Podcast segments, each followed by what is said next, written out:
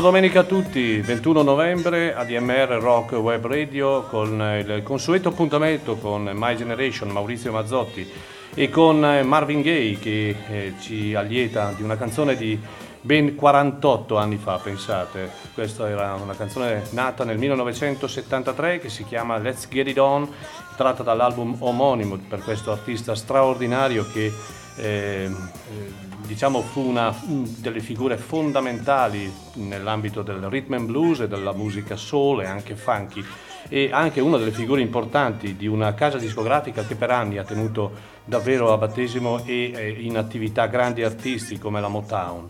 Bene, ehm, ne approfitto subito, oggi è un 21 novembre, eh, speciale per qualcuno. Ehm, eh, per qualcuno che compie gli anni e mi fa un immenso piacere augurare buon compleanno a Antonella che oggi eh, compie gli anni, non si dice mai l'età di una donna, quindi è eh, una assidua mia ascoltatrice, un, un, abbraccio forte e questa canzone era per te. Allora, ehm, ADMR Rock Web Radio, eh, come tutte le domeniche mattina, tratto un tema speciale, un qualcosa di particolare e oggi ho l'onore di avere qui vicino a me, accanto a me, un collaboratore innanzitutto della radio che eh, insieme a Aldo Pedron eh, sviluppa un eh, programma bellissimo, un programma d'altri tempi vorrei dire, Happy Trails, eh, ma eh, questa mattina in veste di eh, eh, diciamo, presentazione del suo ultimo libro, che è un libro che eh, mi appresterò a leggere quanto prima, ma già il titolo è fantastico, I solchi della storia. E con me c'è Maurizio Galli. Ciao Maurizio. Eh, Maurizio, Maurizio, Maurizio, Maurizio oggi andiamo, andiamo, in coppia. Andiamo in coppia. Di solito è Maurizio Aldo, oggi Maurizio Maurizio. Intanto buongiorno a te e buongiorno ai tuoi e ai nostri ascoltatori e ascoltatrici. Esatto. E, mm, ecco, questo un, un, sarà un, una mattinata condita di tanta buona musica come sempre, come nostra abitudine, ma soprattutto eh, sviluppando eh, dei temi legati al libro che hai scritto sì. e, già dalla prefazione mi fa, mi fa, venire veramente voglia di leggere. Eh, la prefazione fra l'altro è di Enzo Gentile, altro collaboratore nostro. E voi manco, intro- eh? manco farlo a caso. Manco farlo a caso. Giochiamo abbastanza in casa questa mattina. Se sì. vuoi introdurre il, in due parole la la, sostanza di questo libro?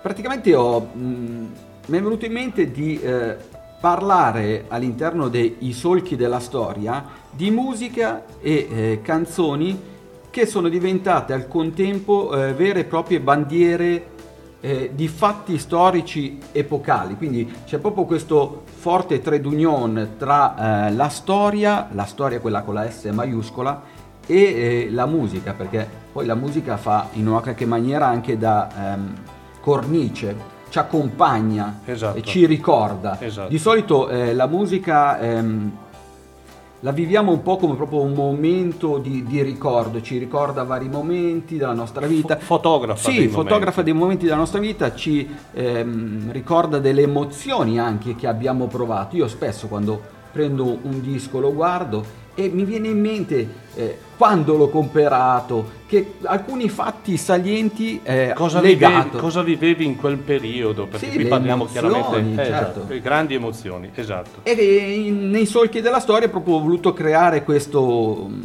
questo trade union tra fatti storici e musiche epocali che sono state caratterizzate in una qualche maniera da questi fatti. E alcune delle quali andremo proprio a, a svilupparle questa mattina.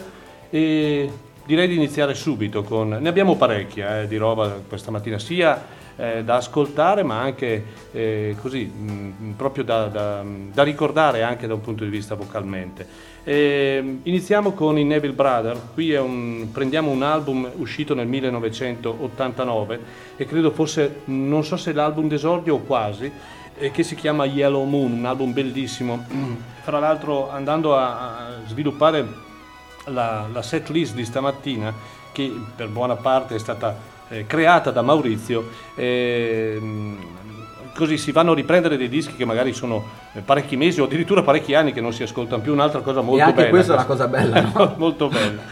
Qui, e poi vabbè, adesso noi ascoltiamo il pezzo, poi eh, il contesto lo svisceriamo dopo e il brano che ascoltiamo è eh, Sister Rosa, loro sono i eh, Neville Brothers.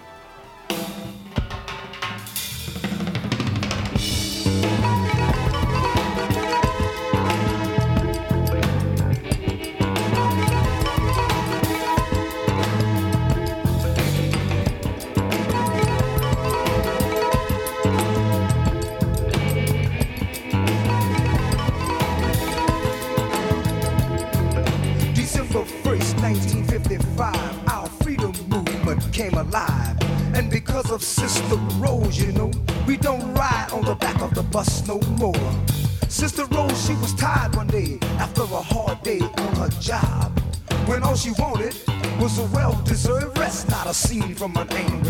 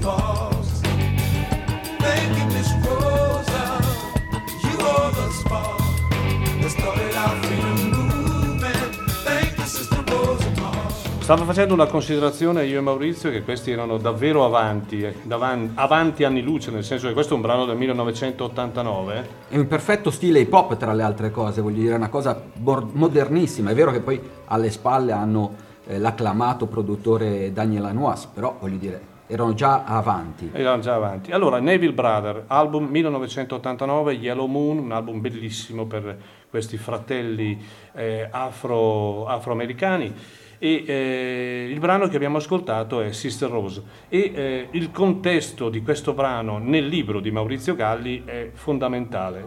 Questo è un brano legato al, ehm, a Rosa Parks, no? Poi magari ne parliamo un attimino. C'è da dire una cosa che secondo me è importante. Eh, Cyril Neville, uno dei due fratelli Neville, chiaramente erano cresciuti a New Orleans, no? E una, proprio una, alcune delle prime parole che hanno imparato a leggere proprio da ragazzini di colore di New Orleans era proprio la scritta sole, solo persone di colore, oppure solo bianchi. 21 anni dopo, Cyril, membro di questa band pazzesca di rhythm and blues, soul, i Neville Brothers, ispirato proprio dal- dall'attivismo di Rosa Parks, scrive questa canzone proprio intitolata Sister Rosa e a lei dedicata. Ricordiamo che eh, Rosa Parks è quella persona che fu eh, fatta alzare, no? Quel famoso Cercarono autobus, di, sì, quel di famoso farla autobus. alzare dal- dalla- dall'autobus. Era il primo dicembre del 1955, no? Esatto. Eh, siamo a Montgomery, in, in Alabama. Una donna che nella penombra col suo cappotto aspetta la fermata dell'autobus dopo una lunga giornata di, di lavoro. L'autobus era il 2857 per la precisione. Sale, si siede, la stanchezza incomincia a farsi sentire e eh, occupa il primo posto eh, della fila dietro quella dei, dei bianchi, no? della sezione dei bianchi. L'autista a un certo punto, che tra le altre cose l'aveva già umiliata nel corso degli anni e l'autista teneva anche una pistola nella fondina, tanto per inquadrare quali erano gli anni vi- in cui viveva Rosa Parks. Gli si avvicina e gli dice, ti alzi in piedi? Lei lo guarda e senza esitare risponde no. Bene, Rosa Parks è proprio questo. Il nome della donna che da allora verrà riconosciuta come la madre dei diritti civili, il movimento dei diritti civili, una storia pazzesca, un coraggio incredibile per una donna, ricordiamolo, nel 1955. 55. E peraltro eh, ricordiamo anche che Rosa Parks non era un'attivista, ma addirittura era una sarta, quindi il suo gesto ha ancora più eh, valore. E diciamo che eh, questi gesti sono. Non è cambiato poi tanto il mondo, eh, No, per no, l'amor del no. cielo. Eh, è vero che oggi nessuno più ti fa alzare, ma l'aspetto del razzismo e non solo negli Stati Uniti è ancora molto presente eh, in tutto il mondo purtroppo e anche compreso, in compreso anche in Italia. Dobbiamo essere realisti. Questi- queste, queste pillole di eh, fondamentale importanza andrebbero rilette più spesso per vedere eh, dove ancora la gente sta sbagliando e dove non c'è ancora un eh, rispetto appieno dei diritti umani. Questo purtroppo è, è quello che accade ancora oggi. eh. Sì, questi fatti storici dovrebbero proprio servirci anche da monito, a ricordarci da dove veniamo e cosa stiamo vivendo e cosa vorremmo vivere per noi e per i nostri figli. Addirittura pochi mesi prima, sempre a Montgomery, una studentessa sedicenne, una certa Claudette Colvin, era stata protagonista di un episodio abbastanza simile, senza però avere le stesse ripercussioni. Questa volta invece venne addirittura arrestata la donna nera che si era rifiutata di, di- di- proprio di cedere il posto sull'autobus a un uomo bianco. Una cosa follia umana, veramente. Ora, oggi come oggi sembra un qualcosa lontano anni luce, eppure, come giustamente ricordavi tu, sotto altri aspetti purtroppo Queste cose accadono fatti ancora. Sussistono purtroppo, ancora. purtroppo è vero.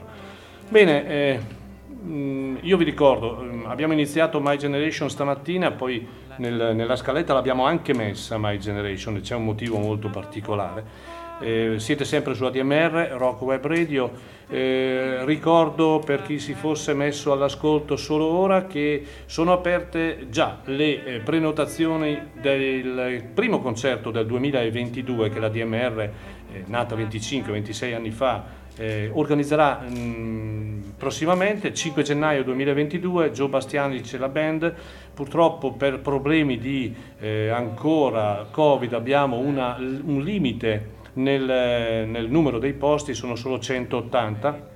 Eh, quindi chi fosse interessato si dia una mossa e prenda sto benedetti biglietti che hanno un costo anche popolare, costano 20 euro cada uno e si riparte in una stagione che sarà sicuramente molto molto attiva da un punto di vista concertistico. Abbiamo davvero dei grandissimi e importantissimi nomi per l'anno prossimo che eh, pongono ancora la nostra associazione tra le migliori eh, attiviste in questo settore in Italia sicuramente. Continuiamo, continuiamo la, la scaletta di questa mattina con eh, un, io credo come il più importante supergruppo nato eh, da sempre. Mi riferisco in questo caso a Crosby, Still, Nash, qui in questo caso manca Young, ma comunque questa opera eh, omnia eh, di, di- di- di musica creata al- sulle sorti dei Buffalo Springfield, dei Birds e via dicendo, eh, di questo grande gruppo. Ascoltiamo quindi eh, Long Time Gone, Crosby, Still and Nash.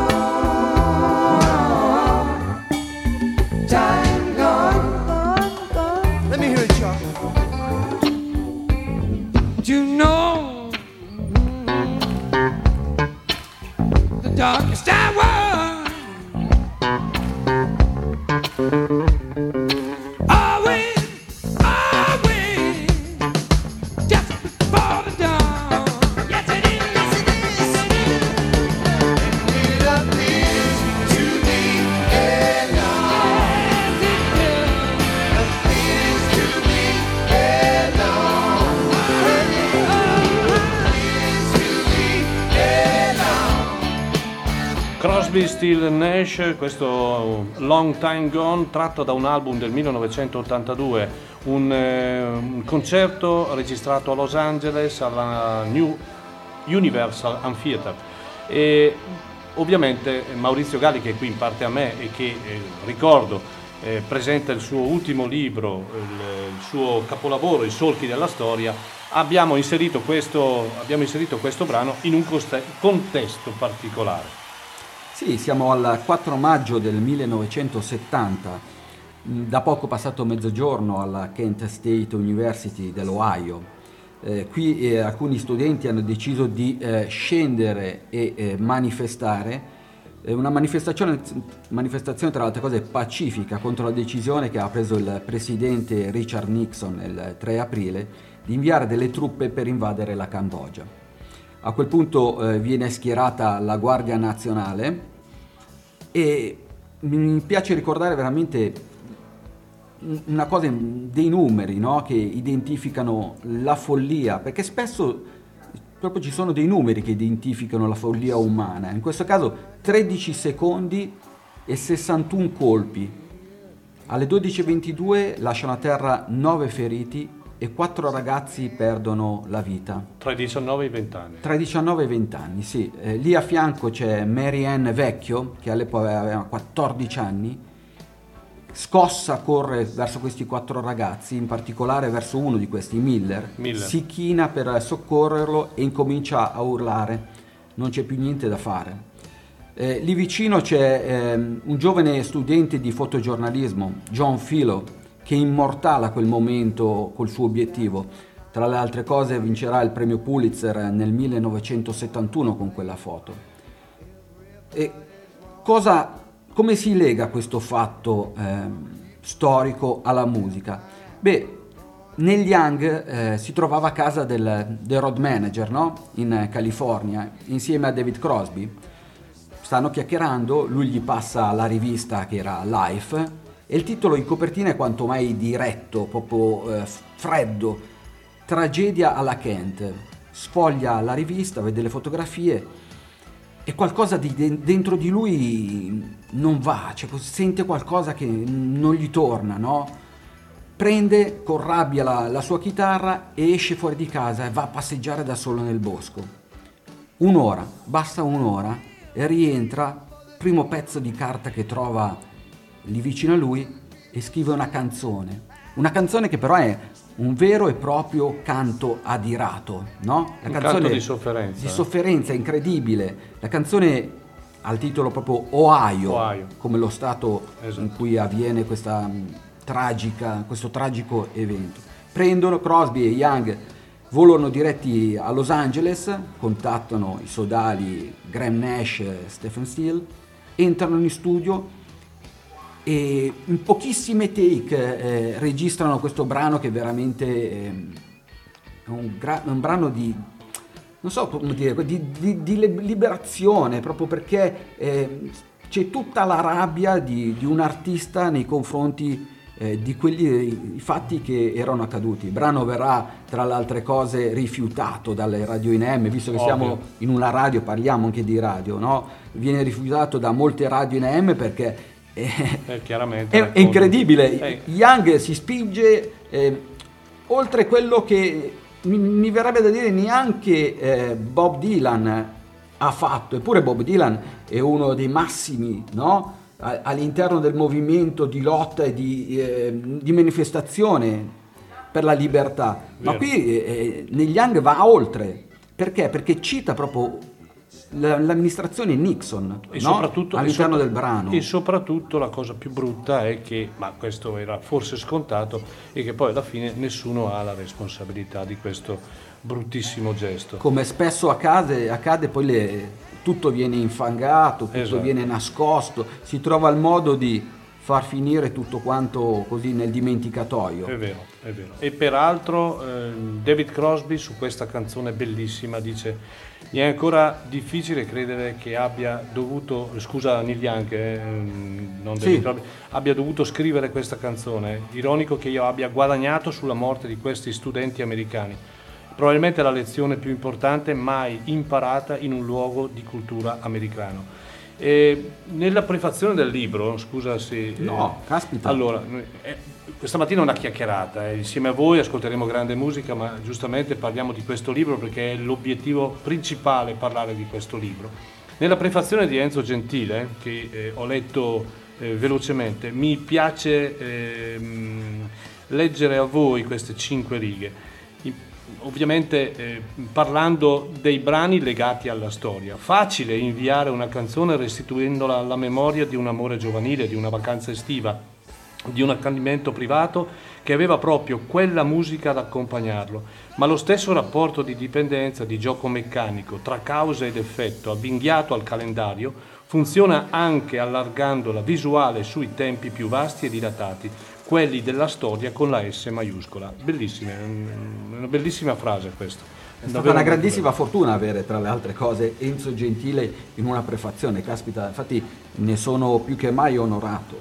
Eh beh, eh, beh, eh, direi che mh, lo- chiaramente la prefazione è fondamentale in ogni libro, poi la sostanza è quella che tu hai scritto nel, nel libro, perché hai citato comunque dei temi che molta gente purtroppo nemmeno sa che esistono questi temi, oppure magari eh, si sapeva ma poi sono stati dimenticati perché purtroppo il brutto di questo è che molto spesso non se ne parla più. Ma infatti, guarda, ti dico, mi ha, mi ha anche mh, in qual modo divertito e appassionato scrivere questo libro, perché poi alla fine dei- della fiera tutti noi conosciamo la storia, no? l'abbiamo studiata a, stori- a scuola, spesso non ci piaceva neanche. Però ora con vero, ragione. a 50 anni suonati ho avuto veramente il piacere di rimettermi lì e rileggere, perché chiaramente io non sono uno storico, no? quindi eh, la mia conoscenza della, della storia era legata proprio agli studi. Chiaro. Però riprendere in mano mi ha fatto rivedere mh, parti di storie che a volte sono anche dimenticati, ma poi veramente ti rendi conto che la storia è un, un grosso rullo, no? Cioè continua, Eh, ritorna. ritorna. E quindi È sapere vero. cosa è successo è utile anche per, per capire che cosa Vero. potrà succedere un domani. Ad esempio, chi di voi si ricorda la deportazione degli acadiani e la nascita del Cajun? Ascoltiamo il signor, il signor grande Zachary Richard intanto.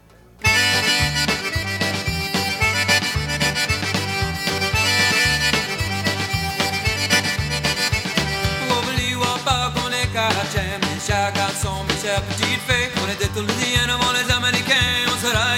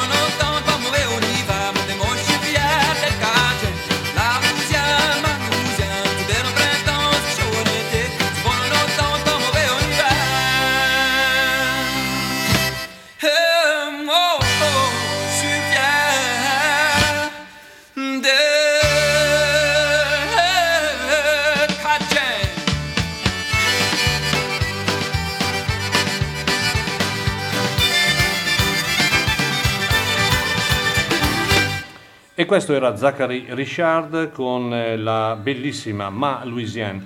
Allora, eh, Zachary Richard è un grande amico del nostro collaboratore Pa- eh, Aldo Pedron, ha fatto un jingle eh, per la nostra radio, ogni tanto eh, lo potete ascoltare, mi piace moltissimo sul finale quando canta Let's the Good Time Roll. Abbiamo fatto una puntata monografica su Zachary Richard un, un grande qualche artista. tempo fa. E la cosa, la cosa brutta, Maurizio, è che anni fa eh, avevo, mh, l'avevo cercato per organizzare un concerto qui da noi a Chiari di questo grandissimo artista. Ebbene, la cosa desolante, perché è veramente desolante, eh, ero l'unico che lo portava in Italia, ero l'unico. Eh, cosa che purtroppo non è sostenibile da un punto di vista economico perché chiaramente quando un artista fa una tournée e divide i vari costi nelle varie date diventa più facile anche per chi organizza. In realtà eh, con vero dispiacere eh, purtroppo dovetti dire di no.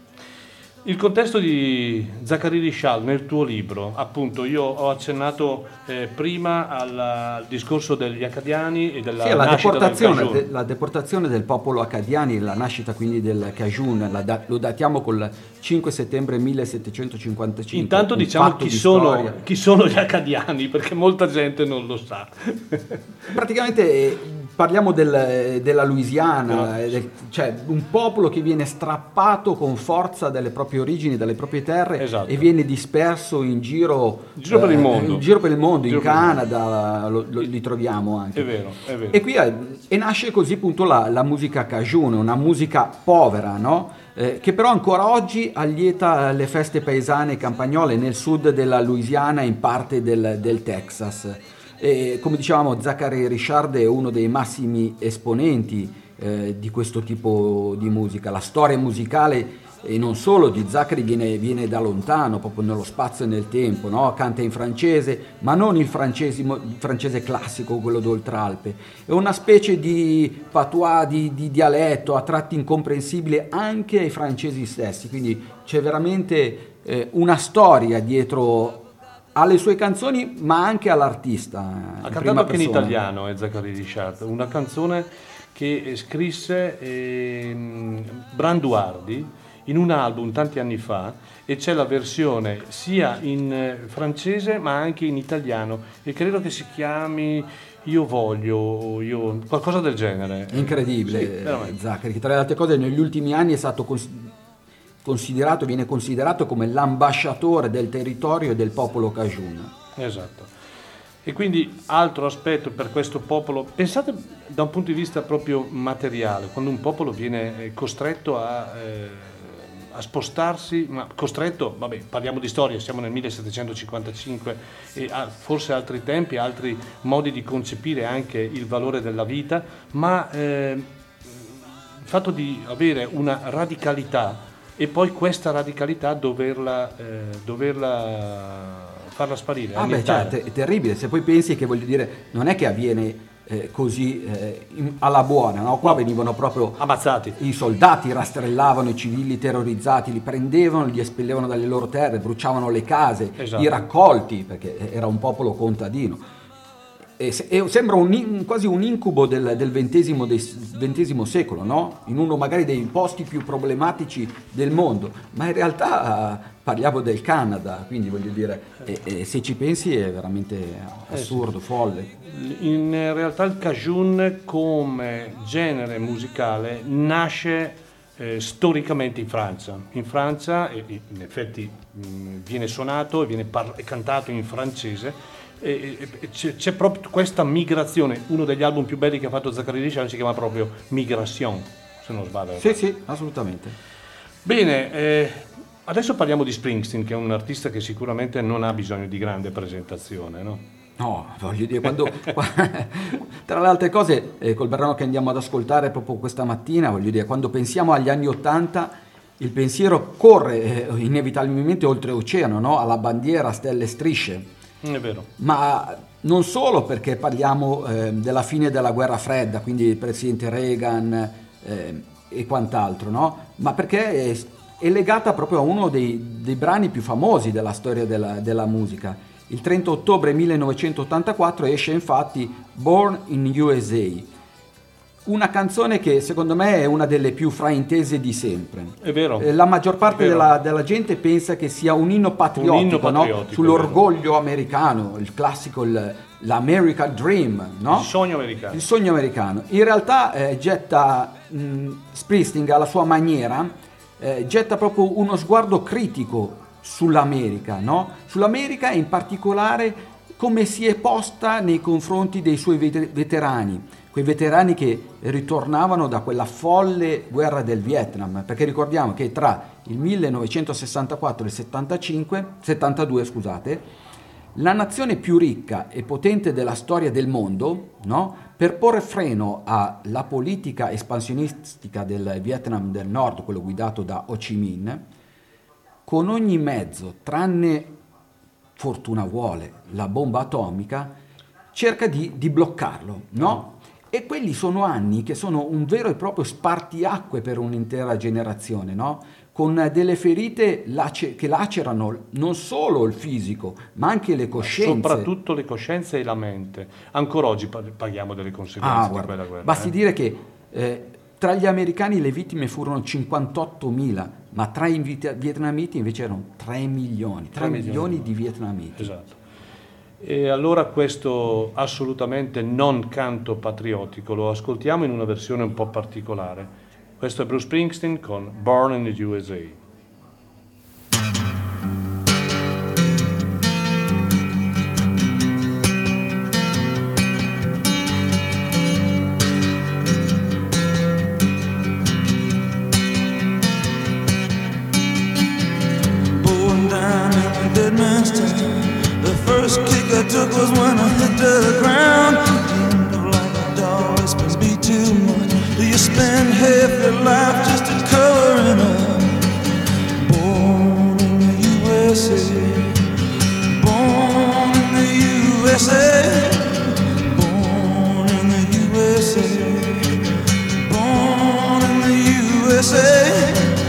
Got in a little hometown jam. And so they put a rifle in my hands.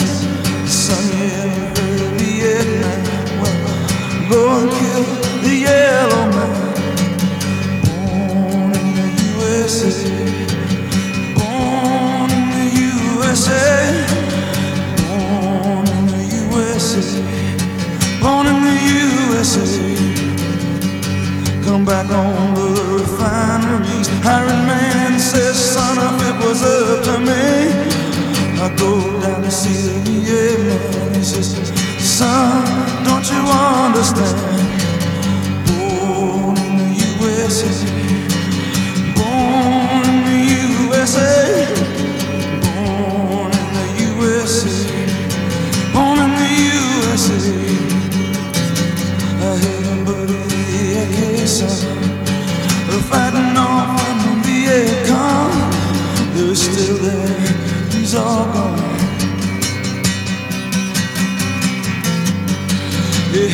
little girl in Saigon.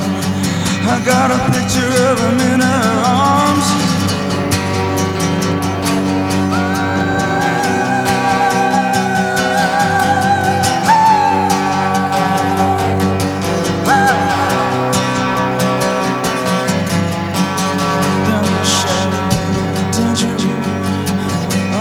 gas fires the refinery. I'm ten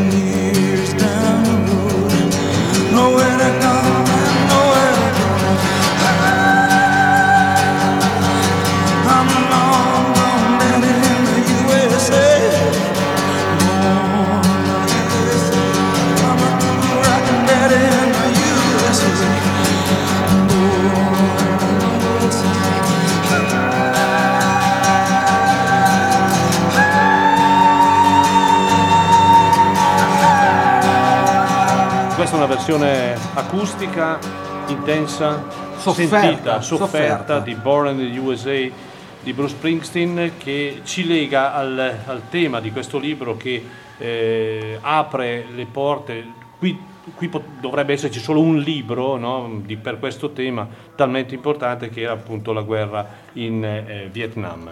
Sì, guerra nel Vietnam e rimaniamo quindi legati a- sempre al mondo della musica con uno dei, dei gruppi che sono i paladini del Southern Proletarian, l'essenza vera del rock and roll anni 60, i Creedence Clearwater Revival. Io li ho sempre considerati fondamentali nella storia della musica. anche io li ho talmente considerati fondamentali che nel dicembre del 2018 insieme al, al mio socio sodale eh, Aldo Pedron abbiamo scritto un libro, Born on Sì, the è vero, Bayou, la storia dei Creedence Clearwater Revival, perché mancava in Italia un libro che parlasse di loro. Tra le altre cose è un gruppo pazzesco, no? basti ricordare che fu la punta di diamante dell'industria discografica, dal 68 al 72 sette album.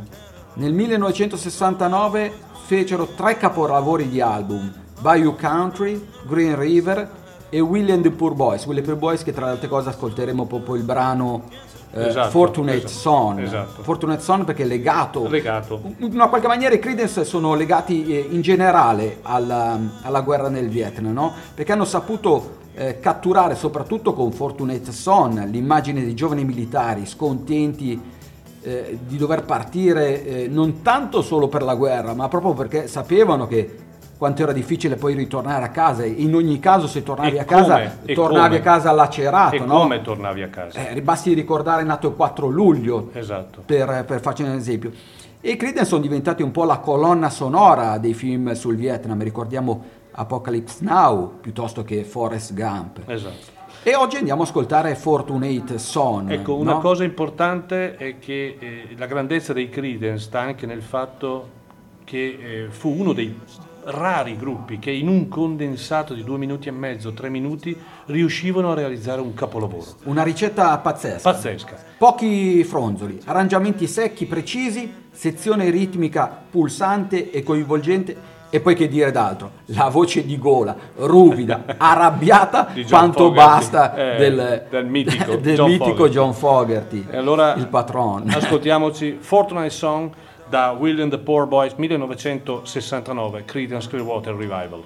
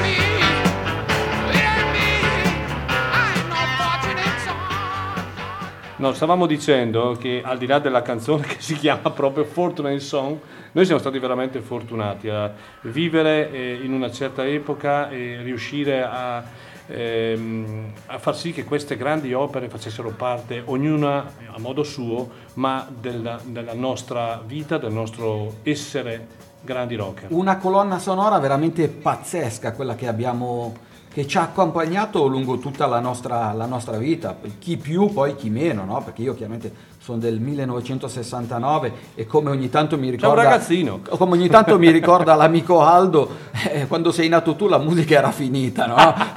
cattivo cattivo e solo invidia perché sono più giovane di Eh, probabilmente sì. però effettivamente abbiamo avuto una colonna sonora che ci ha accompagnato lungo la nostra vita veramente pazzesca diciamolo Ma guarda, ehm, l'ho ricordato anche domenica scorsa, ehm, ADMR è nata eh, per merito mio e di mio fratello che aveva dieci anni più di me e che chiaramente era avanti dieci anni rispetto a me a livello di cultura musicale, aveva proprio vissuto quei grandi momenti e lui mi diceva sempre che nella vita bisogna proprio eh, che ognuno di noi si faccia la sua colonna sonora no? e questa colonna sonora ti deve sempre accompagnare poi devi, eh, se uno ama la musica è giusto che conosca un sacco di, di gruppi, un sacco di band, un sacco di canzoni, però ci devono essere dei punti di riferimento fondamentali che accompagnano la vita di tutti noi e quella è la nostra colonna sonora. E la conoscenza però voglio dire eh, ce la si fa anche, lasciatemi spezzare una lancia in qualche maniera a mio favore, no? ce la si fa anche grazie a radio come queste, no? Eh grazie a radio ADMR che ti fa scoprire, spesso io lo asco- mi tiro giù i podcast eh, di altri collaboratori e scopro cose che non conoscevo, e- è lì che, che mi arricchisco, È no? è lì che mi, È mi- mi dà quel valore aggiunto la radio. È. Poi dopo è come un libro, no? io ho scritto il libro, poi uno eh, lo legge, trova piacere in quello che, che legge e ha modo di approfondire, di scoprire, veramente ti si apre un mondo incredibile. È Questo vero. grazie alla letteratura, grazie- grazie, anche alla radio. Grazie, esatto, e grazie a- al lavoro che facciamo tutti noi come collaboratori, ma noi siamo in tanti, eh, per cui eh, eh, il bello di questa squadra è che siamo in tanti e diversi. Lo facciamo per cosa. passione, Ah, lo bene, facciamo proprio per la, per la gioia e la voglia di, Per di divulgare e di condividere, Esatto, esatto. condividere quello che per noi è, è un È vita, sogno, è è, vita. è dentro di noi È oramai, vita. è la vita. Abbiamo parlato prima di, dei Creedence, di questo grido, Fortunate Song, splendido, eh, legato appunto al tema del- della guerra in Vietnam. E un grido generazionale eh, fu anche quello che nel 1965 eh, Pete Townshend scrisse appunto My Generation, che è anche il titolo della- del, del programma che dal 29 novembre dell'anno scorso, quindi, quasi un anno fa, io conduco tutte le domeniche mattine. My Generation è un termine che dice tanto, no? Eh, appunto voler eh, vivere insieme a voi una generazione che ormai si sta perdendo da un punto di vista musicale eh, e- e rivivere queste cose vuol dire eh, rimetterci in discussione, andare di nuovo a riascoltarle e via dicendo. Questa è una canzone scritta, pensata e figlia di un periodo di ansia, di eh, depressione, proprio della generazione degli anni 50 e anche un po' di repressione della generazione degli anni 50. È un brano che rappresentava l'espressione proprio ribelle degli, degli adolescenti di allora e fu scritta da- Pete Townshend nel 1965 proprio in un momento particolare della sua vita, cioè in un momento in cui lo stesso Pete voleva trovare un posto reale nella società, aveva 20 anni, figuriamoci, e, eh, e aveva già voglia di cambiare, perché c'era, ecco, noi probabilmente, io già che eh, sono più vecchio di te, ho 60 anni quest'anno, non ho vissuto appieno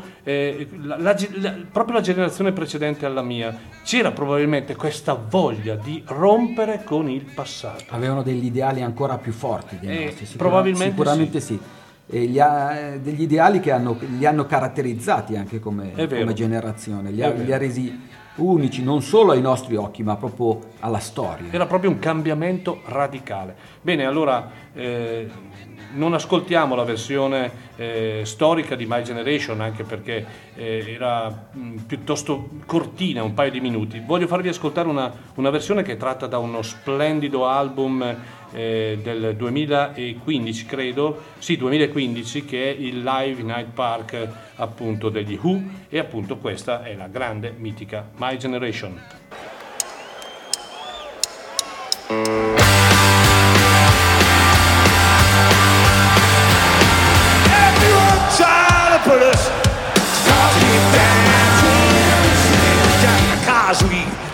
Get around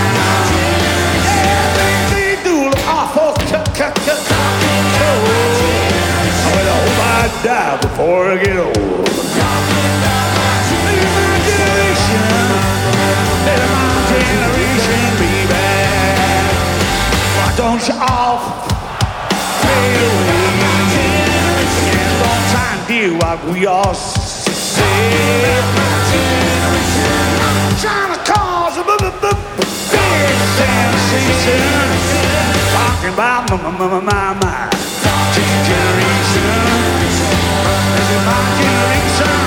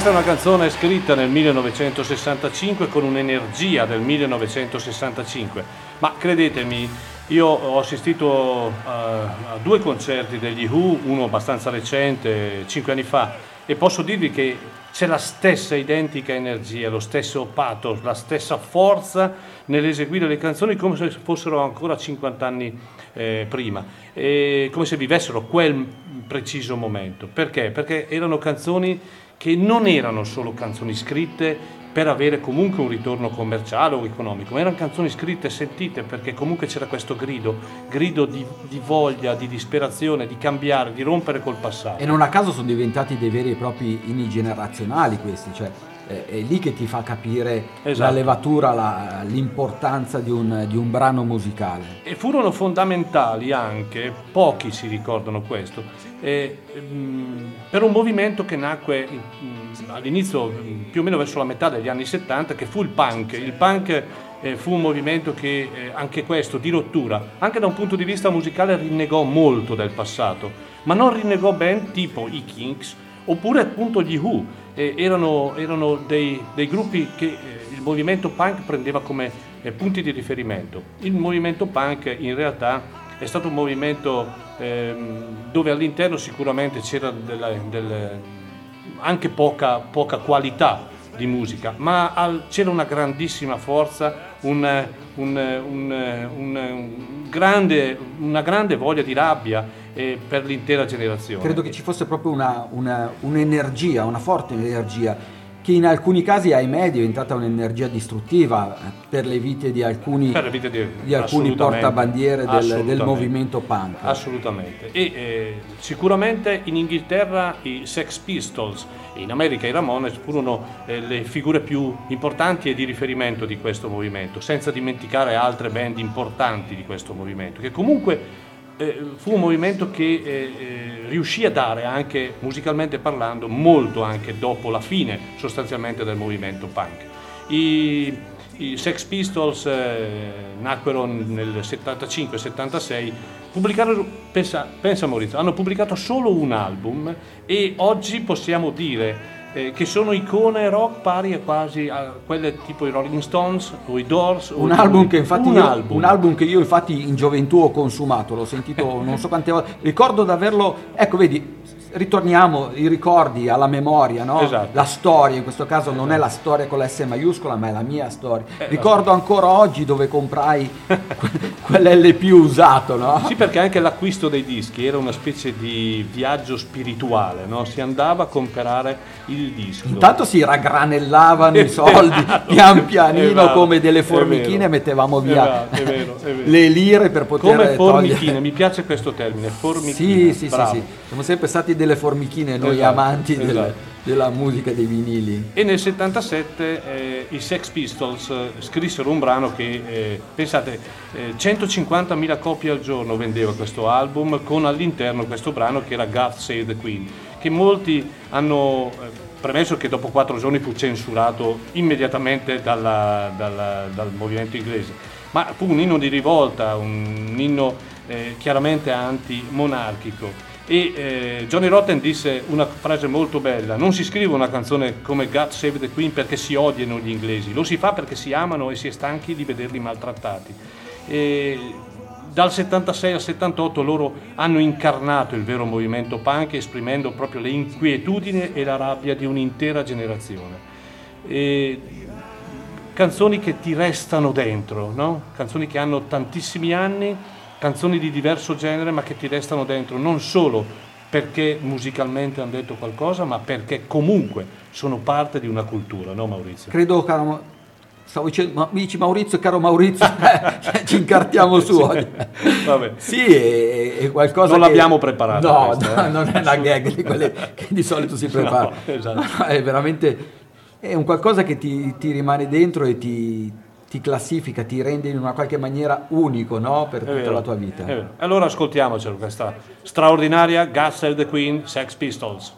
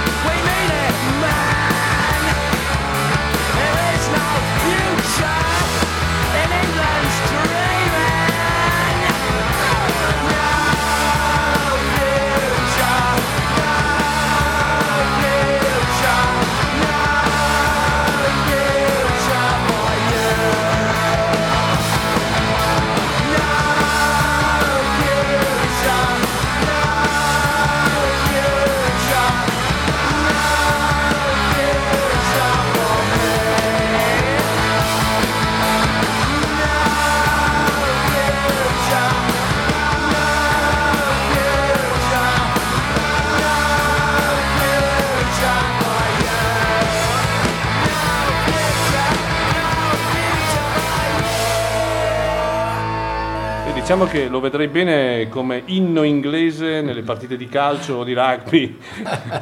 Un- Una carica. Una carica, Una carica emotiva decisamente Esatto. intensa. Nevermind the Bollocks eh, fu questo album straordinario, l'unico ufficiale album che i Sex Pistols pubblicarono nella loro eh, storia di punk band e ovviamente questa era la grande God Save the Queen. Eccoci, oggi, oggi è un po' come stiamo facendo salire i nostri ascoltatori, Maurizio, su una specie di macchina del tempo. Macchina del stiamo tempo. andando avanti e indietro, eravamo al 1977 adesso con i Sex Pistols e ora con la nostra macchina del tempo facciamo un balzo indietro, torniamo ancora al 1969, torniamo ancora eh, alla guerra del Vietnam, no? E ricordiamo che nel corso di quella eh, tre- tragedia, quella folle guerra si sviluppò quello che è il più grande movimento pacifista che la nazione americana avesse mai conosciuto. Marce di protesta, dibattiti pubblici, manifestazioni e poi le, le canzoni che hanno saputo fare eh, da vera e propria cornice a, a quel movimento e a quei momenti. Ricordiamo qualche nome, Bob Dylan con Blowing in the Wind, vero e proprio inno del movimento pacifista e per i diritti civili, ma anche Phil Hawks, Pete Seeger e arriviamo adesso al, brano che andiamo a- ad ascoltare, a Volunteers dei Jefferson Airplane, perché i Jefferson Airplane furono una colonna sonora eh, ribelle in un'epoca che potremmo tranquillamente definire ribelle al contempo. È vero, è vero, verissimo.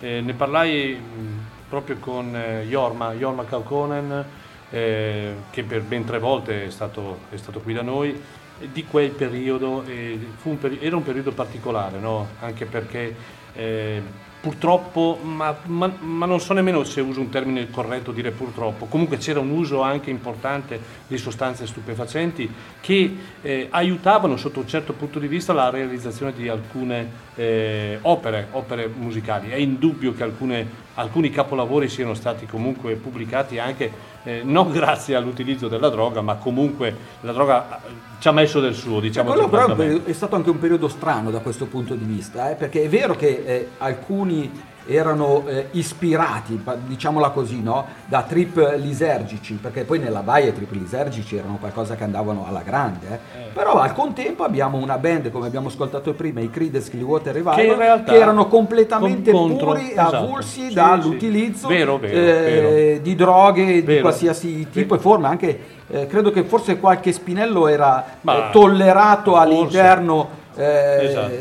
della loro sala prove Ecco. studio di registrazione. E insomma, stavo per il appunto resto- dicendo che Jorma Kaukonen, riferendosi a quei momenti, ehm, mi spiegava che il, il passaggio eh, di vita, di tut- cioè il percorso di vita di tutti i giorni era per loro alzarsi al mattino e non pensare a suonare, ma pensare alle tragedie che il, il popolo americano, il governo americano soprattutto, eh, riusciva a non gestire nella maniera, nella maniera corretta. E allora da lì nascevano le grandi opere, le grandi canzoni, ma che era poi, in buona sostanza, come hai detto tu prima, una loro- un loro modo per esprimere una grande sofferenza interiore. Bene, allora adesso ascoltiamo, come già abbiamo detto, Eh, Volunteers, dei Jefferson, Airplane. Airplane.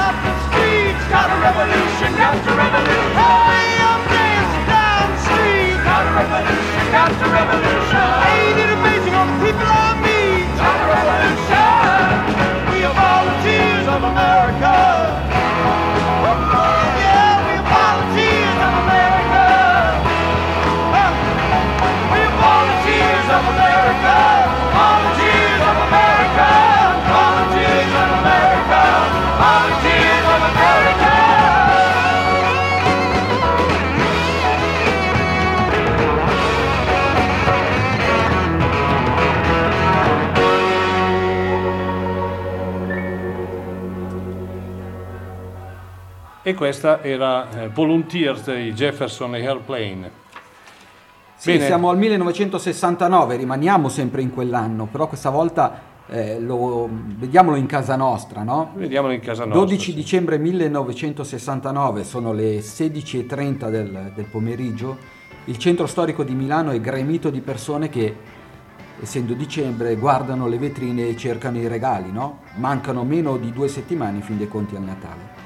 Piazza Fontana si trova proprio alle spalle del Duomo, vicinissimo, no? A un certo punto si sente un grande boato, uno scoppio tremendo. La bomba, contenuta in una borsa e lasciata sotto il tavolo ottagonale, al centro del salone della banca, esplode alle 16.37. 16.37, ricordiamolo, perché è un'ora che rimarrà impressa nella memoria collettiva di tutti quanti. Così come l'orologio del salone si ferma su quell'ora. Il fumo, le urla.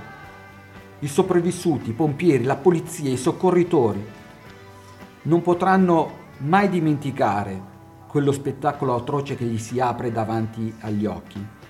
I milanesi in un pomeriggio rivivono l'incubo dei bombardamenti della guerra, finita appena 24 anni prima. I morti sul colpo saranno 13, mentre i feriti non si contano. Il bilancio definitivo sarà invece di 17 morti. Un fatto straziante, eh, incredibile, lacerante nella nostra storia.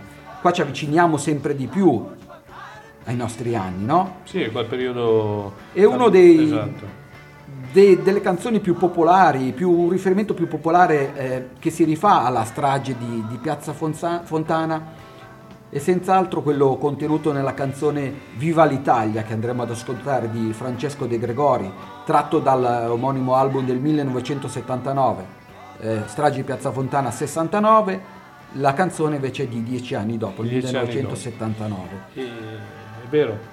E um, a tutti era ormai, erano ormai chiari che gli ideali pregni del movimento che avevano animato il 68 stavano lasciando ormai spazio alla paura, al terrore. Quelli verranno poi etichettati proprio come gli anni del terrore, delle, delle stragi, degli anni veramente tristi, bui e spesso poco conosciuti anche perché qualcuno ci ha messo lo zampino anche per, per insabbiare, per nascondere quelle che poi furono i veri, i Come, veri, in i quasi, veri mandanti. come in quasi tutte le stragi, noi qui a Brescia ne abbiamo avuto una in Piazza della Loggia, Ah, eh. parliamo della strage di Bologna e, e- insomma, e altre purtroppo situazioni che in quel periodo abbiamo dovuto assistere. Purtroppo sono situazioni che caratterizzano un po' la nostra, la nostra Italia. eh. E però nella canzone di De Gregori eh, c'è un'Italia che però resiste, no? Eh, ad esempio. Sono, è quella riferita alle anime più semplici, a quelle che potevano pensare che c'entrasse qualcosa eh, di, o meglio, eh, di, di brutto, ma che comunque con uno spirito nazionalistico eh, ci si potesse rialzare. In realtà ehm, eh, lo stesso, lo stesso De Gregori dice l'Italia è questa, ogni tanto si innamora delle persone sbagliate, da Mussolini a Berlusconi, ora verrò tacciato per questa ultima frase, ma comunque eh, questa canzone in buona sostanza è il suo amore per l'Italia, per gli italiani, che chiaramente non è in, in discussione. Però, Assolutamente. è, è- è importante, eh, è importante che, peraltro Francesco De Gregori è uno dei, dei cantautori più mh, profondi che eh, l'intera nazione ha sempre avuto negli ultimi eh, 50 anni a questa parte, riesce perfettamente eh, attraverso una liricità eh, direi semplice ma diretta a eh, fotografare esattamente quello che è il, il significato della canzone. E allora ascoltiamoci Viva l'Italia, Francesco De Gregori.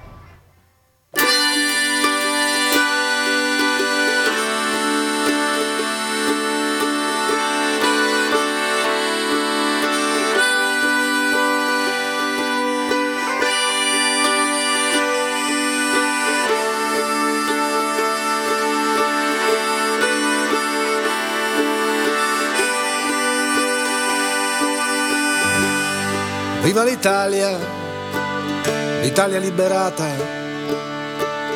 l'Italia del valzer e l'Italia del caffè. L'Italia derubata e colpita al cuore. Viva l'Italia, l'Italia che non muore.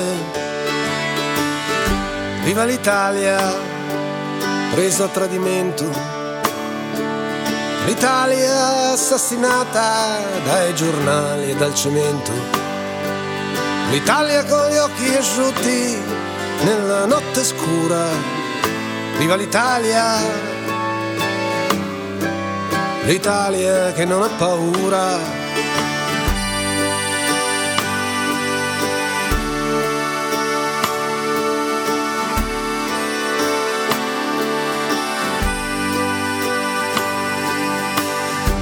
Viva l'Italia, l'Italia che sta in mezzo al mare, l'Italia dimenticata, l'Italia da dimenticare, l'Italia metà giardino e metà galera.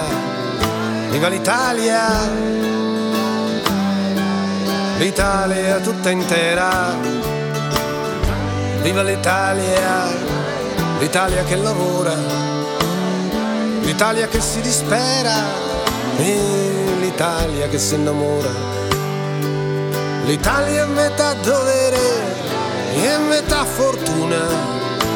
Viva l'Italia! L'Italia sulla luna.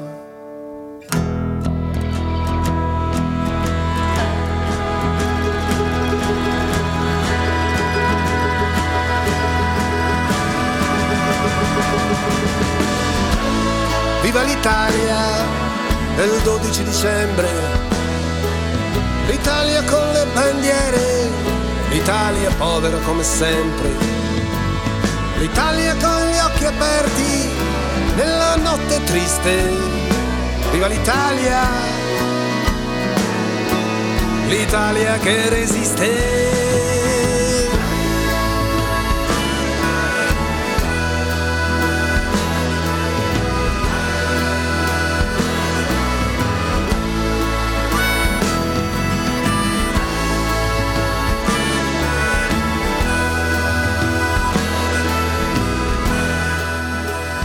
E da cornice questa splendida voce di Francesco De Gregori, la sua splendida band, eh, attorniata davvero da grandi musicisti, due dei quali vennero qualche anno fa in, qui a Chiari con James Maddock, e, mm, eh, Alex Valle e Guglielminetti, bassista e chitarrista di De Gregori. E questa era appunto Viva l'Italia, no? questa, questa parodia no? ironica su una nazione che è tutto il contrario di tutto. Spesso e volentieri.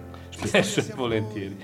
E eh, nella rappresentazione, eh, torniamo in America chiaramente adesso, nella rappresentazione un, eh, del valore della terra, del valore del proprio, eh, della propria origine, eh, è il movimento che lega il, il, proprio la musica del sud degli Stati Uniti in maniera particolare.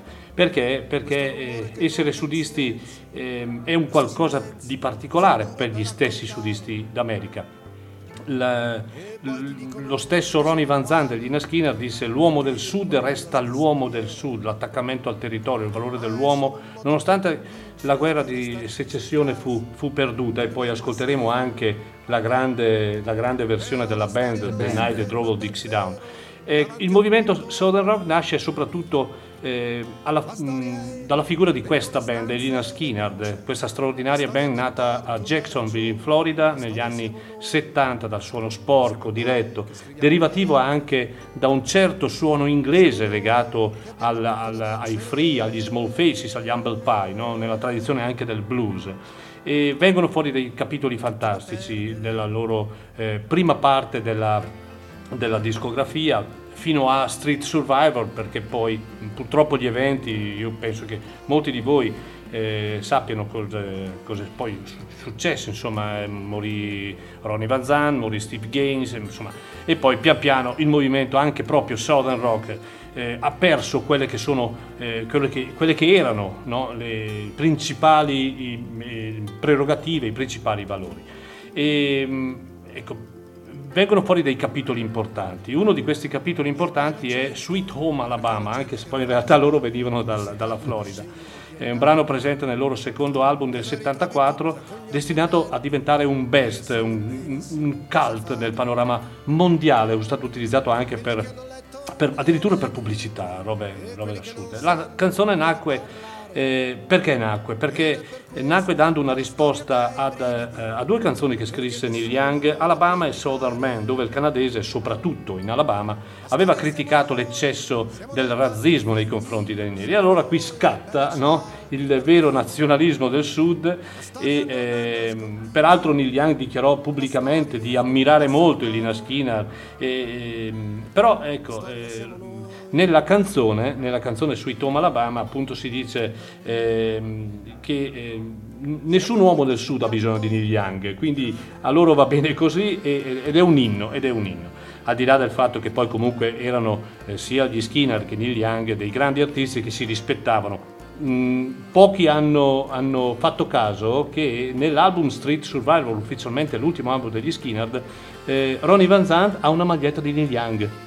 Ha, È un fa- ha una maglietta di Young. quasi a ricordare. Eh, eh, quindi ecco, che tu sia un rocker oppure no, che tu sia un, giromondo- un giramondo oppure no, da qualunque parte tu venga conoscerai questi versi e Sweet Home Alabama sarà ben stampata nella tua testa. Questo non l'ho detto io, ma lo diceva appunto eh, Ronnie Van Zandt. Ne approfitto, eh, una cara amica di eh, Roma, Hannelore, anche lei oggi compie gli anni, tutti compiono gli anni tutti oggi. E quindi è per te questa canzone perché so che in primis sei una grande rocker, ti piace la musica energica, sostenuta e davvero buon compleanno e continua a seguirci insieme al tuo caro amico, pardon, marito Raffaele. Ciao Annelo, tanti auguri. Sweet Home Alabama.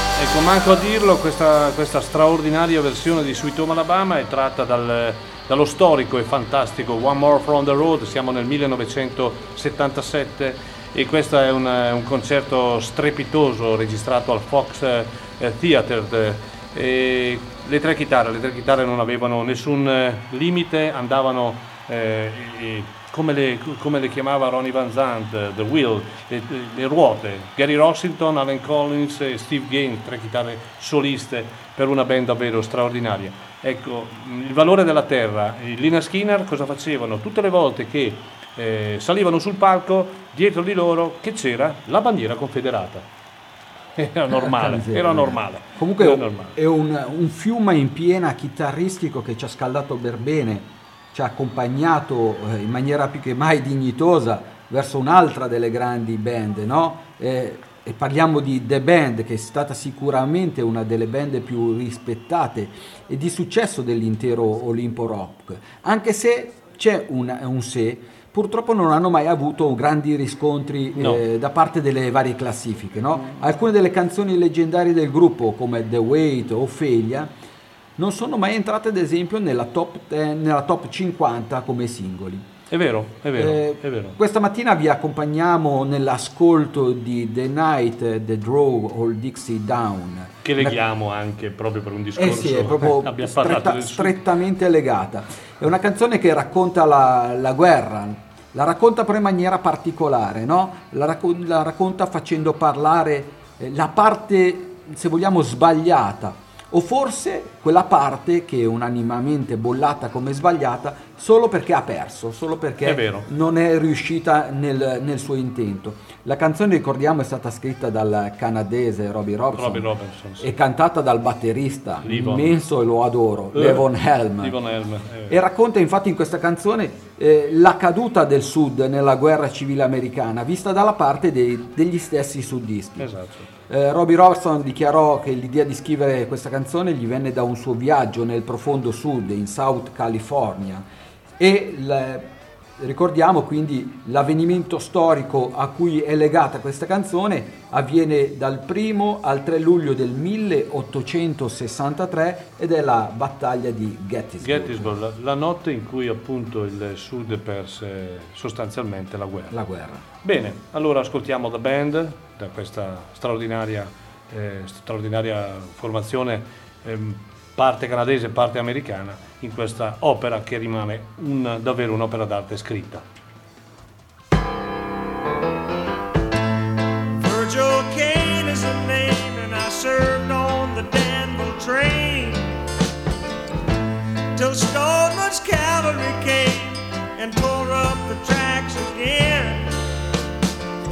In the winter of '65, we were hungry, just alive. By May the 10th, Richmond had fell. It's a time I remember oh so well.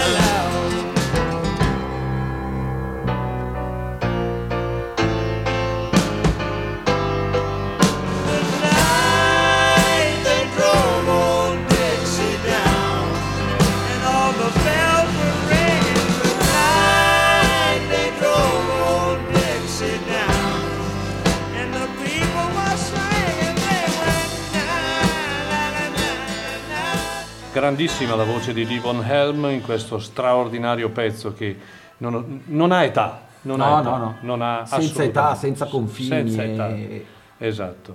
Come, come- come le grandi opere d'arte. Come le grandi opere d'arte, esatto. Vi ricordo ADMR, Rock Web Radio, My Generation Maurizio Mazzotti, con me Maurizio Galli, e in presentazione del suo eh, grande libro eh, I solchi della storia. Stavo leggendo ancora la- la- una parte della prefazione di Enzo Gentile, poi da oggi mi dedicherò alla lettura completa di questo libro, dove dice ecco assimilare la storia anche con le eh, orecchie e le corde dell'anima potrà essere una chiave per essere partecipi delle sorti e di certi passaggi del nostro pianeta, un modo per imparare e conoscerci.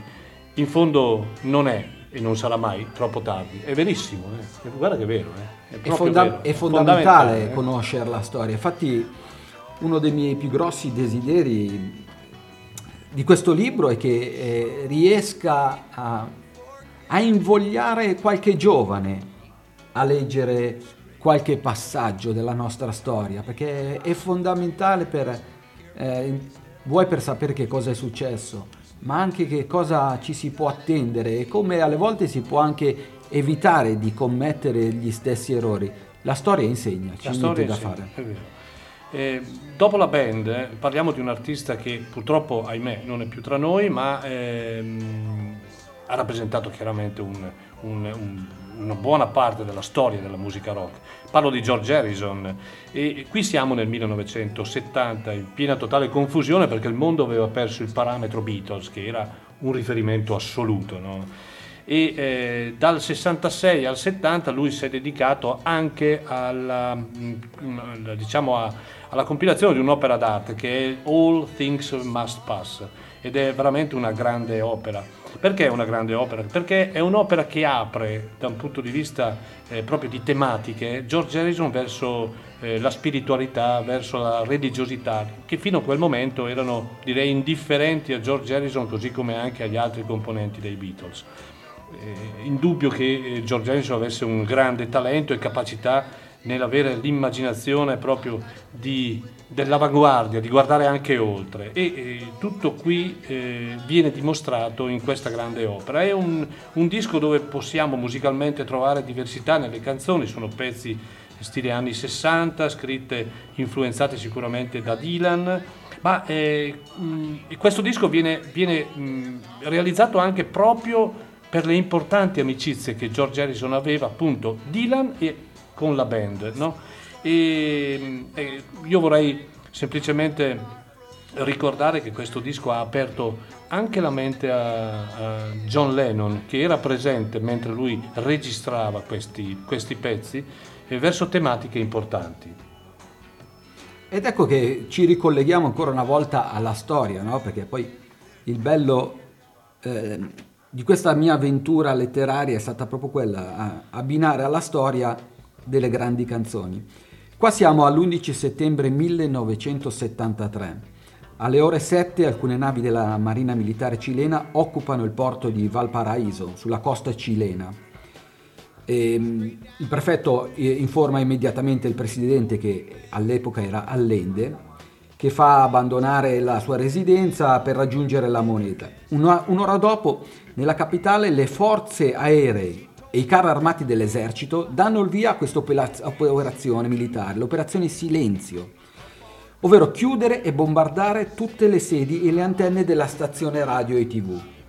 Nonostante l'assenza di qualsiasi forma di sostegno dall'Ende, eh, eh, si rifiuta allo stesso presidente di dare le dimissioni e tenne proprio in un'unica radio che era ancora aperta il suo ultimo discorso di addio alla nazione via radio.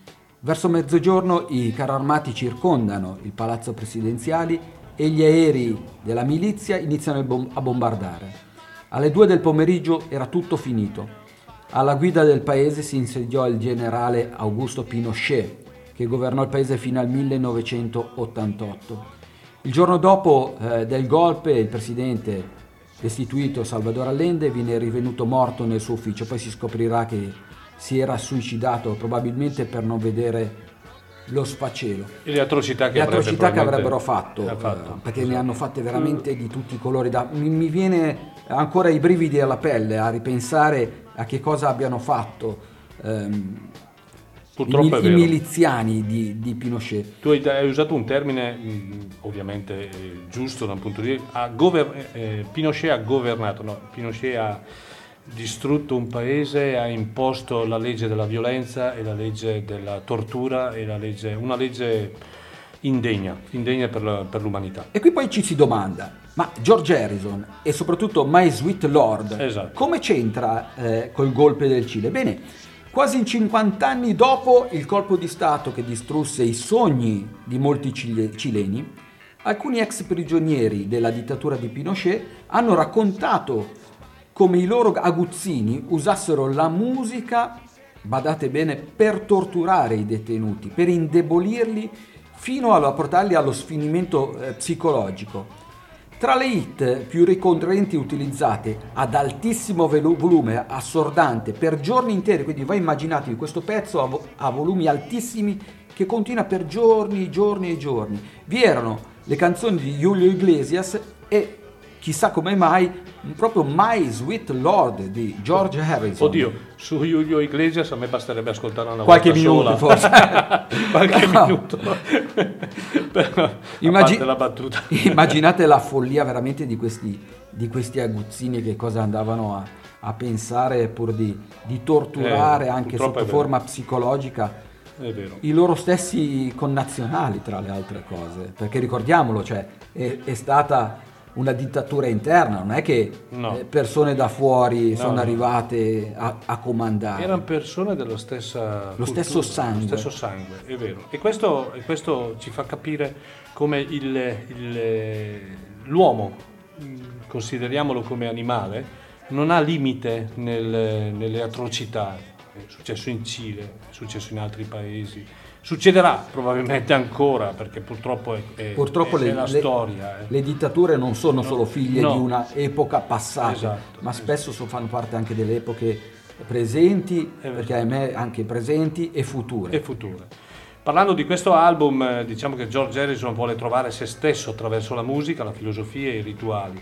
Leon Russell, grande pianista, disse in India la musica è una religione, perché poi sappiamo che George Harrison ehm, ehm, visse per un certo periodo eh, in India eh, cercando di percepire proprio la cultura anche religiosa indiana. no? In India la musica è una religione tutti sanno cosa significa partecipare perché è un vero e proprio stile di vita. George Harrison fu consapevole di questo e questo disco, questo album è il suo tentativo di dedicargli la musica. Bene, allora a questo punto non eh, possiamo fare altro che ascoltarla, questa meravigliosa canzone, My Sweet Lord, George Harrison.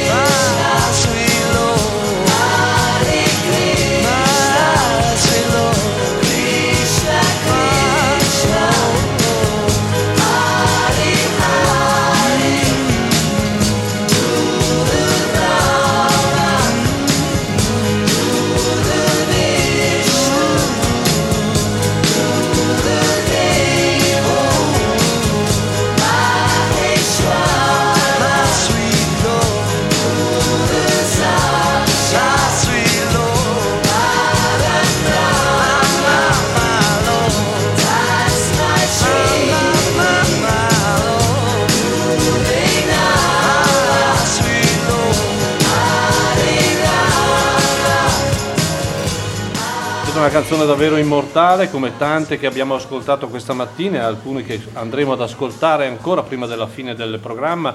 George Harrison con My Sweet Lord, questo straordinario All Things Must Pass, che eh, ricordo è un album che davvero andrebbe rispolverato ogni tanto e riascoltato. È eh. uscito tra le altre cose il cinquantesimo anniversario, un cofanetto spettacolare. Ma lasciami ringraziare innanzitutto tu- tutti gli ascoltatori della radio ADMR e quanti ti stanno scrivendo anche magari dei messaggi eh, in cui si complimentano per, la- per l'idea del libro. Grazie, grazie, grazie di cuore, grazie anche a Volo Libero, a Claudio Fucci che ha creduto in questa, in questa mia avventura, in questo libro che ricordo i solchi della storia, gli avvenimenti che hanno fatto, che hanno ispirato grandi musiche. Un libro che potete trovare in tutti i digital store e in tutte le librerie in giro per il nostro bel paese. Un'occasione giusta per un regalo di Natale, eh? Sì, Direi proprio di sì. È vero. grazie di cuore a, quanto- a quanti lo acquisteranno.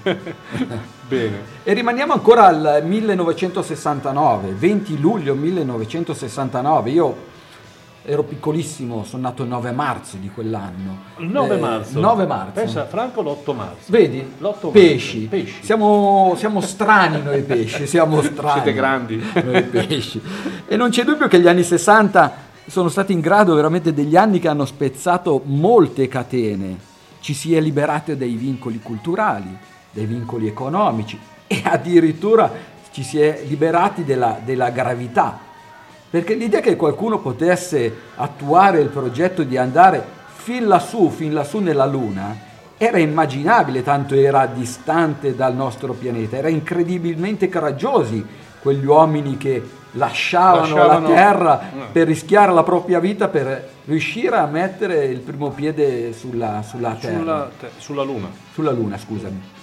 Quindi veramente... Sulla Terra non l'abbiamo ancora messo il piede, secondo No, me. alle volte, alle volte dovremmo metterci spesso. anche un po' di testa sulla terra perché stiamo facendo di quei Esatto. danni clamorosi. Incredibili. E lo- la corsa allo spazio ha incoraggiato anche a scrivere eh, materiale sul futuro, no? come ad esempio libri e canzoni. È vero. E anche in casa nostra eh, c'è, chi, c'è- c'è chi ci ha pensato, no? Infatti nel 1978 il giovane Eugenio Finardi scrisse uno dei suoi maggiori successi, no? Extraterrestre, eh, tratto dall'LP Blitz. Un uomo amante dello spazio e deluso ed insoddisfatto della vita che, che conduce, sogna un extraterrestre, un extraterrestre che lo porti lontano su un altro pianeta dove potersi realizzare come persona e realizzare i, i propri sogni. Peccato però che c'è sempre un risvolto sempre. negativo, così come c'è un risvolto sempre positivo. In questo caso che una volta accontentato, quindi viene portato lontano dal nostro pianeta, si rende conto che la sua vita è in pratica simile a quella che ha lasciato sulla Terra. Per di più ci si rit- si ritrova solo, sperduto e senza alcun eh, contatto sociale. A quel punto chiede all'extraterrestre di tornare sulla sua amata terra da cui era fuggito, da cui era voluto fuggire, per poter incominciare una nuova vita. Extraterrestre, portami, Portami via. via. Voglio tornare indietro a casa mia. A casa mia. Extraterrestre, vienimi a cercare. Voglio tornare per rincominciare. Eh, È, è importante quel rincominciare e riappropriarsi di ciò che è proprio e lottare in una qual misura in casa propria per i propri ma è, ideali. è verissimo. pa- Finardi, peraltro, non era un illuso, ma sapeva che le cose non erano così semplici, proprio da un punto di vista di tempo, del- di quello che si stava vivendo, esattamente, probabilmente come non lo sono oggi, come non le sono ora. no? Assolutamente sì, Mm, mm, quanto mai vero. Bene, allora ascoltiamoci. Questa- Extraterrestre. Poi mh, ti voglio dire la mia sul discorso della Luna, di Marte e di altre Sì, cose. ok? volentieri. Finardi.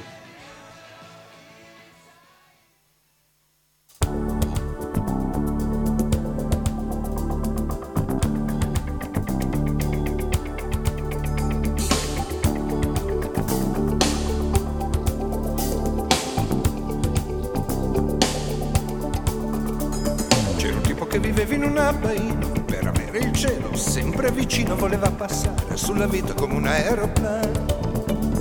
Perché a lui non importava niente di quello che faceva la gente, solo una cosa per lui era importante. E si esercitava continuamente per sviluppare quel talento latente che è nascosto tra le pieghe della mente. E la notte sdraiato sul letto guardando le stelle dalla finestra nel tetto con un messaggio voleva prendere contatto. Diceva extraterrestre, portami via. Voglio una stella che sia tutta mia.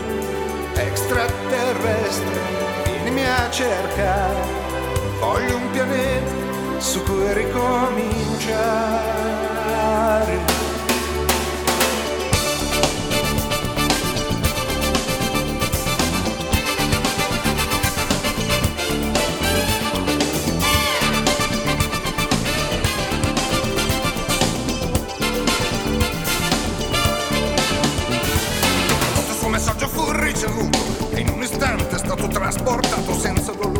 Pianeta sconosciuto. Il cielo un po' più viola del normale, un po' più caldo il sole, ma nell'aria un buon sapore. E terra da esplorare, e dopo la terra il mare, un pianeta intero con cui giocare. E lentamente la consapevolezza mista ad una dolce sicurezza. L'universo la mia fortezza. Oh extraterrestre, portami via. Voglio una stella che sia tutta mia. Extraterrestre, vienimi a pigliare. Voglio un pianeta su cui ricominciare.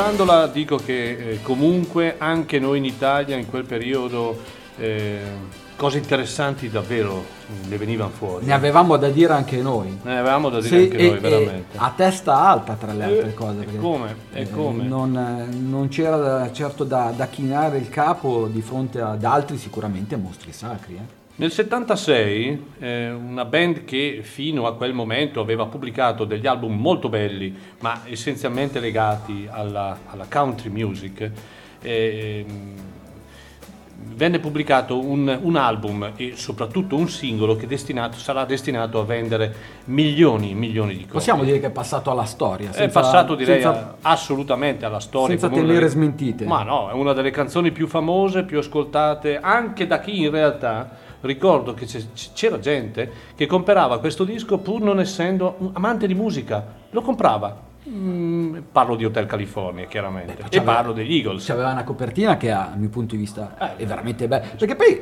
diciamolo, a me è capitato anche più- in più di un'occasione di comprare un disco eh, sull'idea della copertina, rimanere colpito dalla copertina e dire ok mi piace, lo Mi prendo. piace. Poi alle volte beh, Sì, ho beccato vero, delle vero, fregature delle clamorose. però, però altre volte, come in questo caso, oppure come gli It's Beautiful Day, poi ho trovato dietro un, un progetto musicale di tutto rispetto. Molta gente eh, comprava questo disco perché la melodia di Hotel California entra, direi, naturalmente senza nessuna difficoltà nelle orecchie di tutti noi. È un brano molto semplice da ascoltare, piacevole, no? che ti coinvolge anche. In realtà è una canzone, sì, molto bella, ma che ha un vero significato e non è sicuramente una canzone che rispecchia quel sogno americano che tutti volevano vivere, che in realtà poi probabilmente non è mai esistito, ma era semplicemente eh, una canzone che rifletteva gli eccessi della cultura americana, gli eccessi della eh, politica americana di quel tempo, credo che ci fosse Ford come Sì. presidente del- degli Stati Uniti di allora,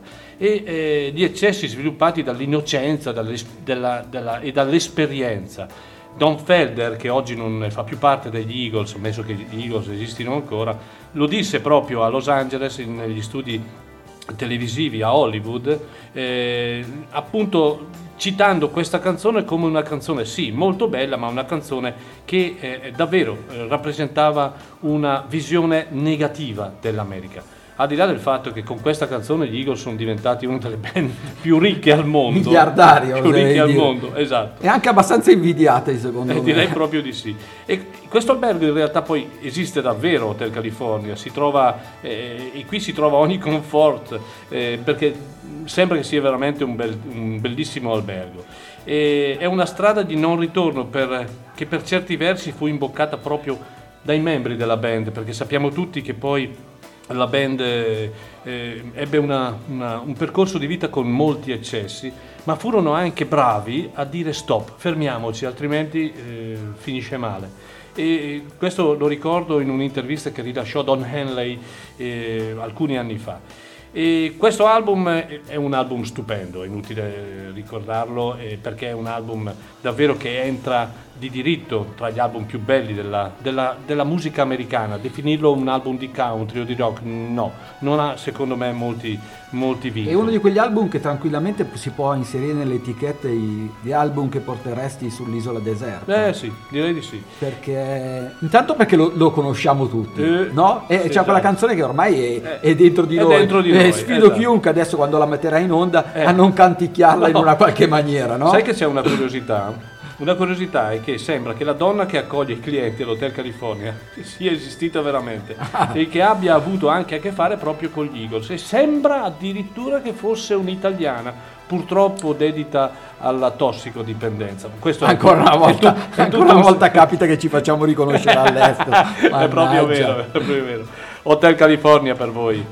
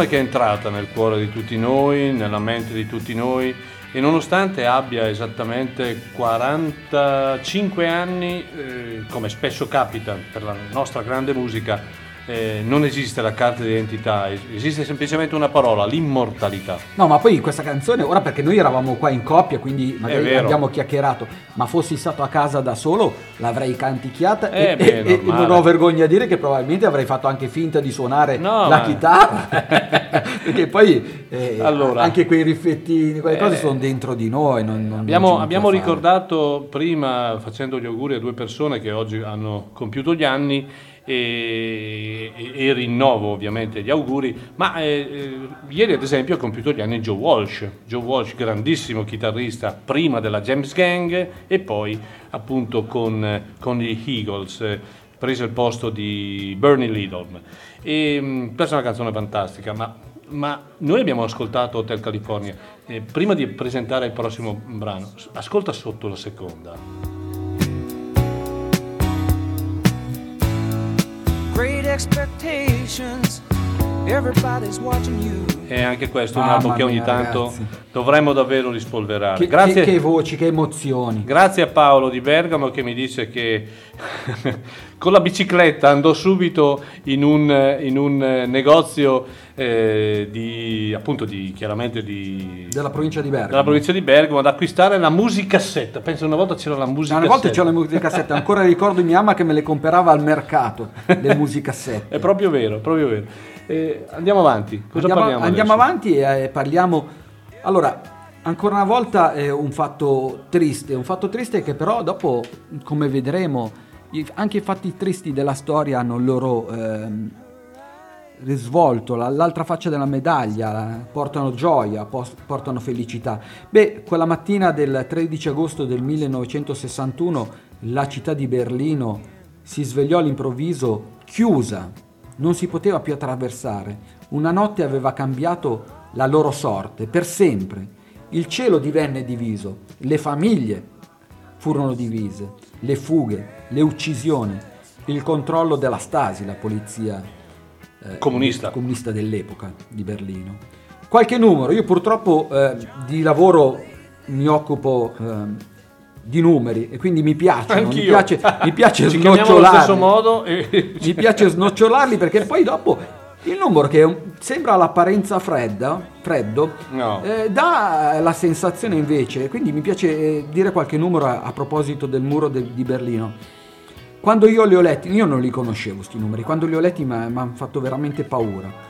156 km, era alto oltre 3 metri, 302 erano le torri di sorveglianza, c'era una striscia della morte coperta di sabbia che ogni mattina veniva rastrellata Per forza. in modo che se qualcuno l'avesse calpestata si vedevano le impronte. 5.000 cani pastore addestrati e con i denti rastremati dalle fresatrici pronti all'uso. Fresatrici. È, è pazzesco, cioè pensare veramente la mente umana eh, a che cosa abbia condotto.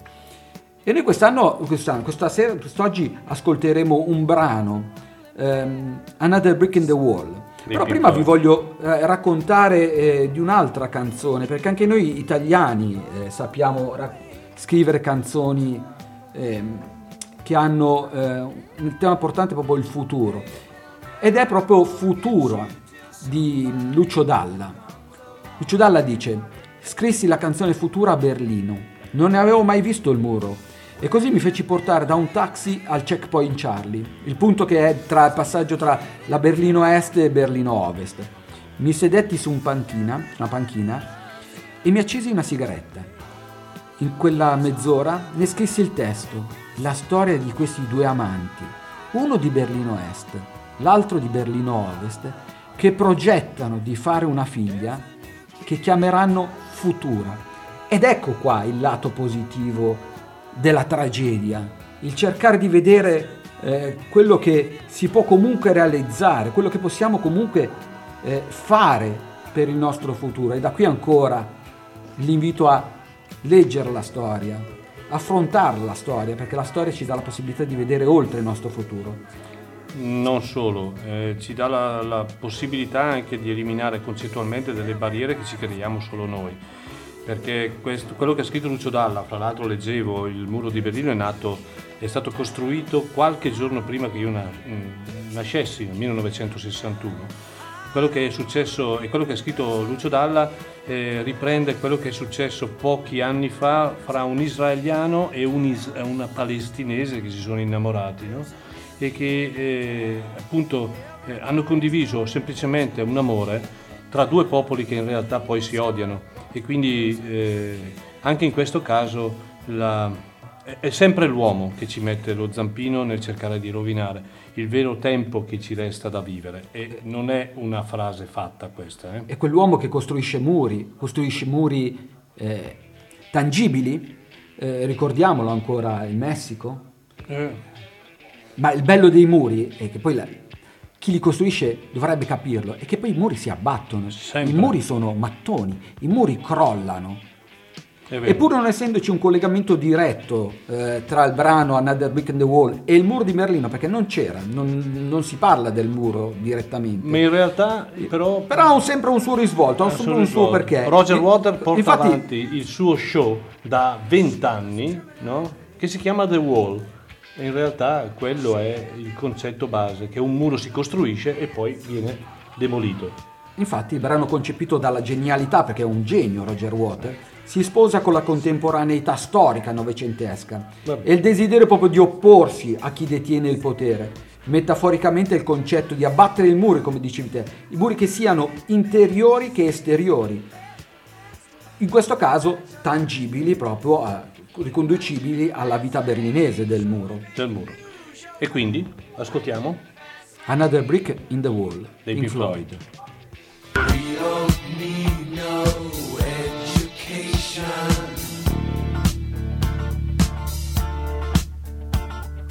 We don't need no thought control.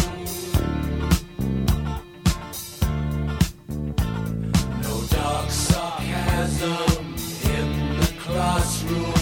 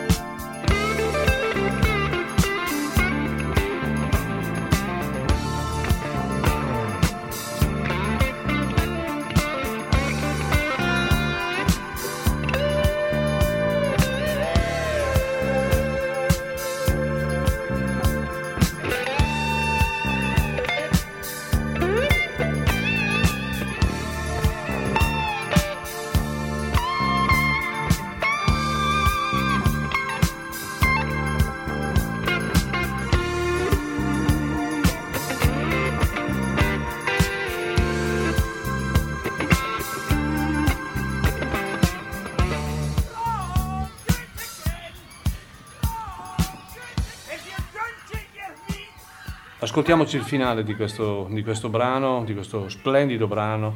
Another Break in the Wall dei Pink Floyd e sono le 11.46 il tempo è volato anche stamattina Come passa il tempo Ci quando siamo- si sta bene in compagnia. davvero Maurizio e Maurizio davvero si sono divertiti questa mattina nel presentare questo splendido libro che I solchi della storia che vi consiglio caldamente di acquistare perché è un tra virgolette una- un ripasso di un album fotografico eh, bello che ricorda degli avvenimenti sicuramente non, alcuni non belli ma che ci riportano ad avere e ci, ehm, ad, avere, ad avere ancora quella eh, voglia di riscoprire il passato perché è dalla storia che attingiamo molto, ma soprattutto la voglia di accrescere al- internamente, anche e soprattutto attraverso la musica. E attraverso la musica direi che l'ultimo brano di stamattina lo dedichiamo a un artista che io ho sempre amato e che eh, ha rappresentato secondo me un, un momento importante negli anni, fine anni 60 nella musica eh, appunto del periodo. Parlo di Johnny Mitchell, questa straordinaria artista canadese che usava la voce come uno strumento, era in grado di, eh, di- di spaziare dal folk al country al blues, ma addirittura anche al jazz.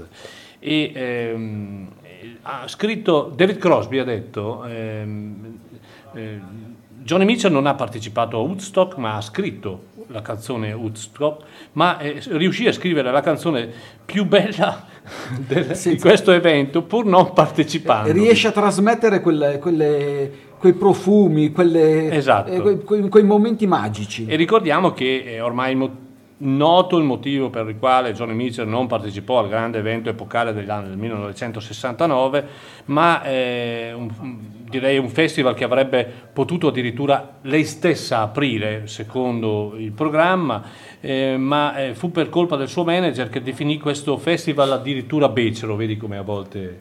Come andarono le cose. Come Ma- andarono le cose. Ma eh, non è l'unica figura tra le altre cose che non, eh, non prese sul, sul serio questo, No. questo festival e ne rimase tagliato fuori. Sono tante le, le No, vittime. Esatto, ma questo invece è un brano splendido, appunto perché si chiama semplicemente Woodstock, ma è un, un pezzo straordinario che racconta la storia di un via- viaggio spirituale alla quale eh, qualcuno partecipa, arriva alla fattoria di questo signor Max, eh, dove appunto è il luogo dove si tiene questo festival, e che da un punto di vista spirituale viene paragonato un po' al giardino dell'Eden, ma direi che tutto ciò che avvenne in quei tre giorni di pace, amore e musica eh, saranno fondamentali per il futuro proprio della grande musica, no? Assolutamente sì. eh, sono tre giorni che hanno marchiato con il fuoco la, la musica. Pensa che i Kennedy che vennero a Chiare nel 2017 ricordano e, e sono dentro ancora a questo messaggio, ricordano quei giorni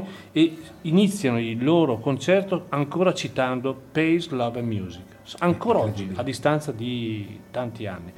Bene, questo, questo brano che ascoltiamo ed è l'ultimo di oggi, si chiama appunto Woodstock ed è tratto dall'album Miles of Hazleys, ehm, album stupendo di, di- di Johnny Mitchell e del 74 a cui partecipa anche Raben Ford all'interno eh, della band. Che dire Maurizio, ti ringrazio della partecipazione. Grazie a te dell'invito e grazie di nuovo ai nostri ascoltatori. ai nostri ascoltatori perché domeniche come questa eh, dovrebbero essere davvero importanti eh, per tante persone, per il messaggio che la nostra emittente dà da un anno a questa parte, quindi eh, ecco un consiglio, comprate questo libro, credetemi, è un libro che vi aprirà la mente e vi riporterà a alcuni momenti del passato. Grazie, grazie di cuore a tutti. E allora Johnny Mitchell, noi ci riascoltiamo domenica prossima. Buona, buona domenica a tutti e mi raccomando, ascoltate sempre ADMR Rock Web Radio.